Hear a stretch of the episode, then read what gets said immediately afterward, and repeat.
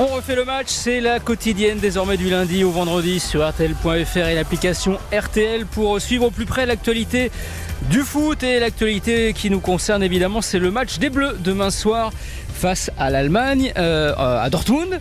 Et nous sommes pour en parler avec Eric Silvestro et notre envoyé spécial Nicolas Georgereau qui est en route pour Dortmund. Ça va Nico ?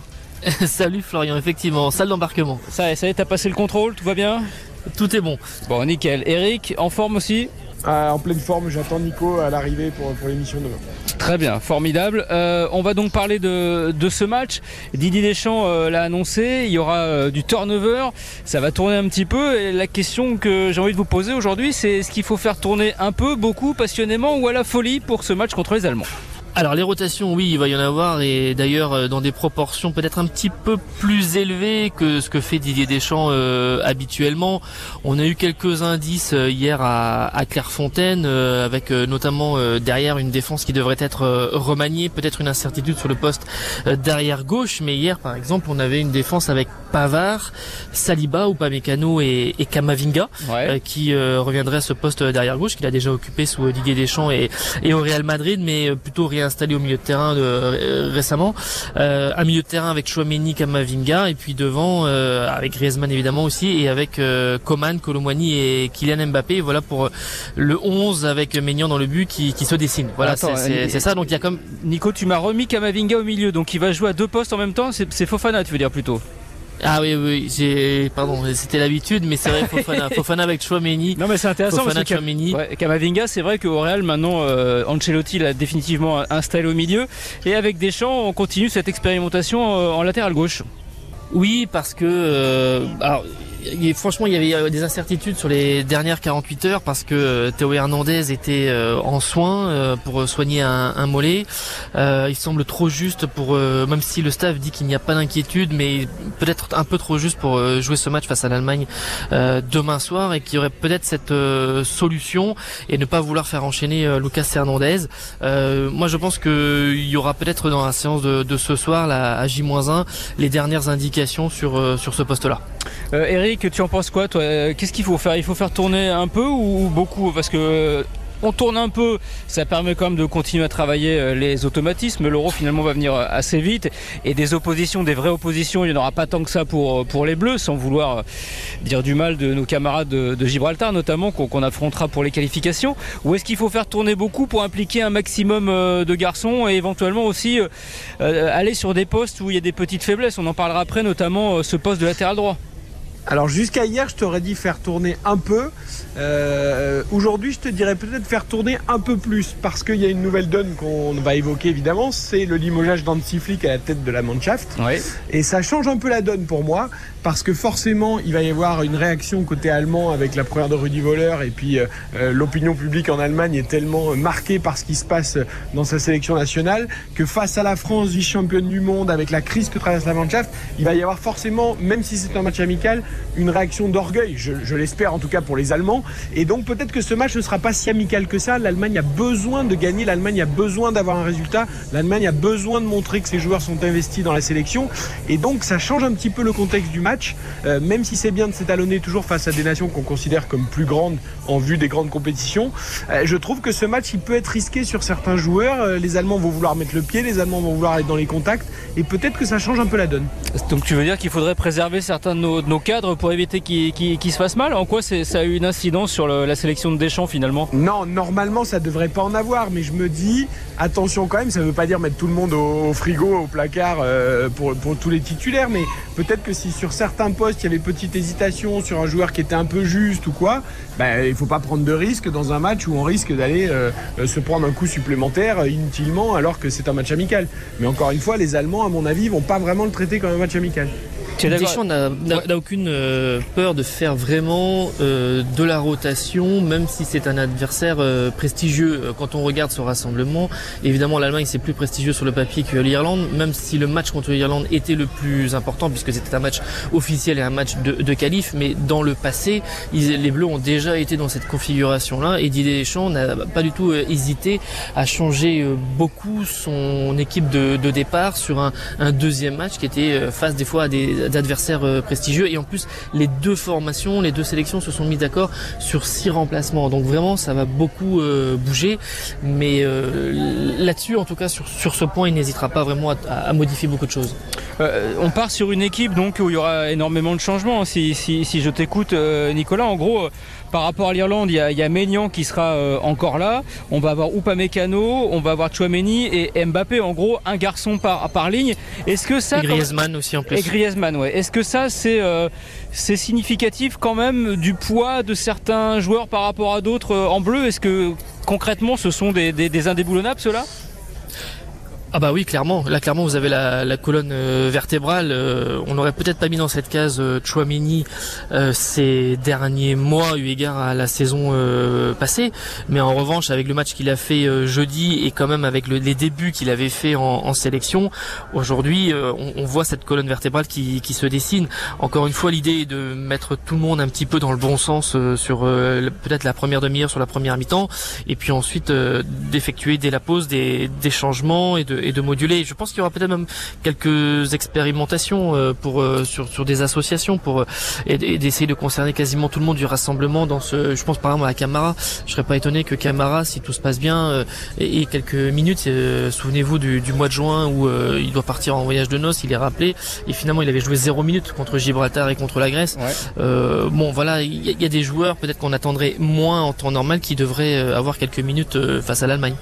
Très bien. Euh, on, on va parler de ce, de ce côté droit euh, qui fait un peu, un peu débat. Bon, il n'y a pas péril dans la demeure non plus, hein. Je rappelle que cinq matchs de qualification euh, pour l'Euro, euh, bah, cinq victoires et aucun but encaissé, mais quand même on a, on a l'ombre d'un doute sur euh, le, le côté droit avec euh, Koundé et, et, et Dembélé. Alors c'est vrai que la gauche est, est très majoritaire, si je puis dire, sur le terrain euh, par le biais de, de Kylian Mbappé, mais on a un petit doute à droite. Ce soir on va donc avoir normalement, enfin demain soir on aura un, une association euh, Pavard et Et, et, et comment est-ce qu'il y a, il y a quelque chose à changer de ce côté-là, messieurs, d'après ce que vous voyez depuis quelques matchs des Bleus?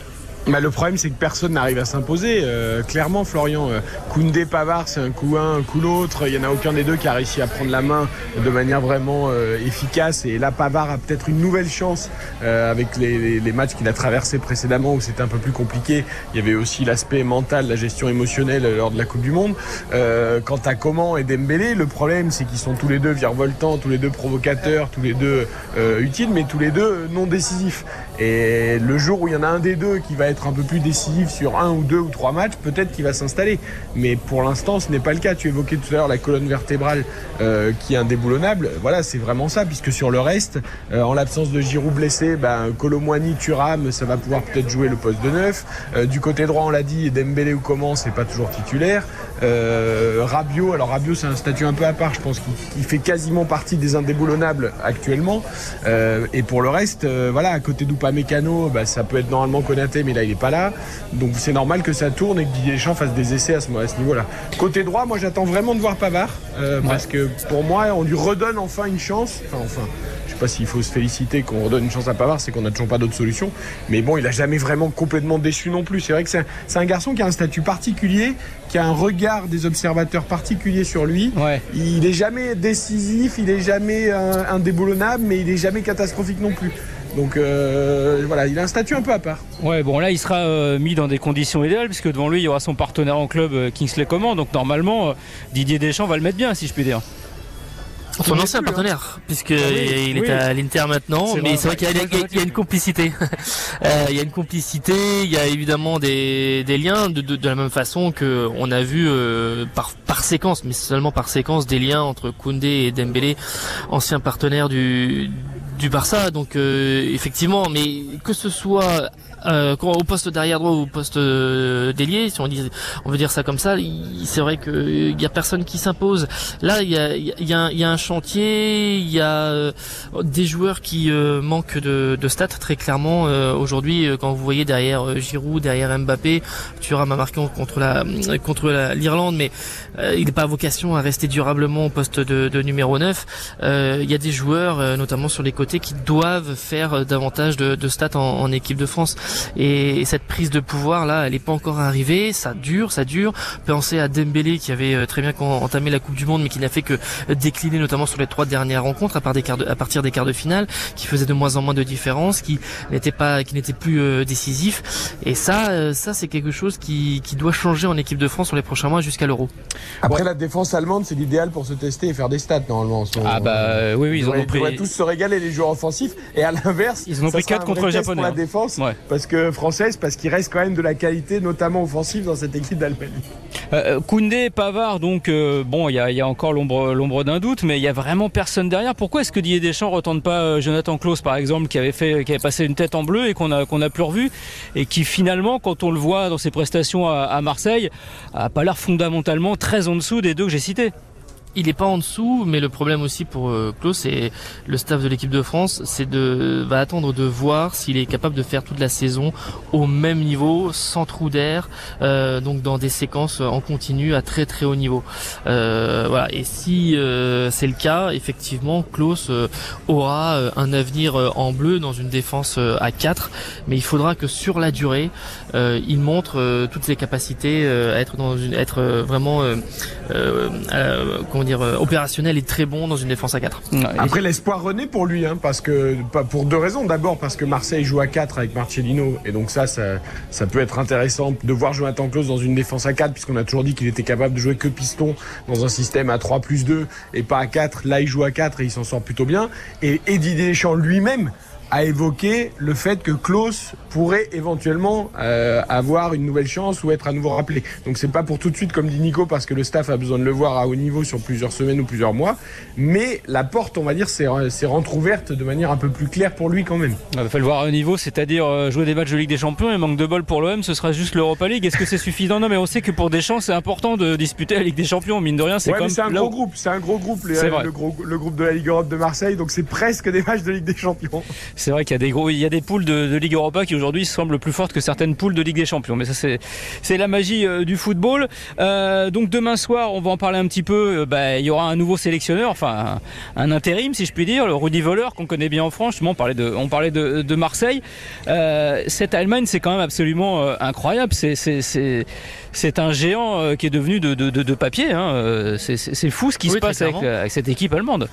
Très clairement, il y, a un, il y a un déclassement qui se voit un petit peu à tous les étages, parce que évidemment on parle beaucoup de, de cette sélection des A où Flick n'a pas réussi à redresser la barre. Donc on peut rappeler, hein, Coupe du Monde deux mille dix-huit, Coupe du Monde deux mille vingt-deux, euh, élimination en, en phase de groupe, l'Euro deux mille vingt et un, ça s'arrête en huitième de finale contre euh, l'Espagne, mais ça se ressent aussi dans les équipes de jeunes, et ça c'est un vrai problème. Euh, par exemple, euh, les, l'équipe olympique à Tokyo s'est arrêtée en, en phase de groupe, et euh, à l'Euro Espoir également en deux mille vingt-trois, et ça c'est une vraie catastrophe, parce que par exemple l'Allemagne ne sera pas au J O de deux mille vingt-quatre. Donc même sur les euh, sélections de, de jeunes, sur les sé- sélections espoirs, sélections olympiques, il y a des difficultés pour euh, les Allemands. Donc ça, ça touche euh, tout, ça touche les A, parce qu'il n'y a pas une bonne euh, alchimie, il n'y a peut-être pas des joueurs au bon poste, etc, etc. Et puis euh, ça touche aussi la formation, et Flick n'a jamais réussi à, à relever la tête. Les trois victoires sur les dix derniers matchs, c'est le Pérou, le Costa Rica et Oman, donc ça dit quand même quelque oui. chose des dernières performances de, de l'Allemagne. Ouais, ce qui dit quelque chose surtout, c'est que finalement les, les clubs allemands, quand ils veulent des jeunes, bah, ils prennent des Français, ils prennent pas des Allemands, donc ça veut dire sans doute que le réservoir est vide euh, du côté de l'Allemagne. Oui, bah, c'est ce que j'allais te dire, quand, les... on voit le, le, quand on voit le, simplement là, sur, le, sur le groupe de l'équipe de France, actuellement, euh, sur ce rassemblement, il y a sept joueurs qui évoluent ou ont évolué en, en Bundesliga. Et c'est vrai que c'est une tendance très très lourde depuis maintenant cinq ans, avec beaucoup de joueurs français qui sont allés, euh, notamment euh, au sortir de leur club formateur, euh, d'avoir signé un premier contrat en Bundesliga pour euh, se faire connaître et puis éclore au plus haut niveau. Ouais, et puis ça continue, on a vu Loukeba qui partait notamment à Leipzig cet été, euh, qui a quitté, qui a quitté Lyon pour aller euh, en, en Bundesliga. J'ai regardé un truc quand même, c'est qu'on a quand même cette mythologie de l'Allemagne bête noire des Français, mais en fait, finalement, historiquement, ben, euh, on, a plus, oui, on, a, on a plus souvent battu les Allemands que le contraire. Il y a eu, il y a eu trente-deux rencontres, on en a gagné quinze, on a fait huit matchs nuls et les Allemands nous ont battus que neuf fois. Et euh, ben, finalement, les Allemands nous, nous ont plus battus depuis deux mille quatorze, la Coupe du Monde, euh, le Maracana, Escardo de finale. Oui, mais tu sais aussi, Florian, la, la dernière fois que les Bleus ont perdu en Allemagne, bah, l'Allemagne ne s'appelait pas l'Allemagne, mais la République fédérale d'Allemagne, euh, puisque euh, c'était mille neuf cent quatre-vingt-sept, c'était avant la chute du mur, une défaite deux un. Mais depuis six rencontres sur le sol allemand, eh bien les, les Français euh, ont soit euh, gagné, soit fait euh, match nul.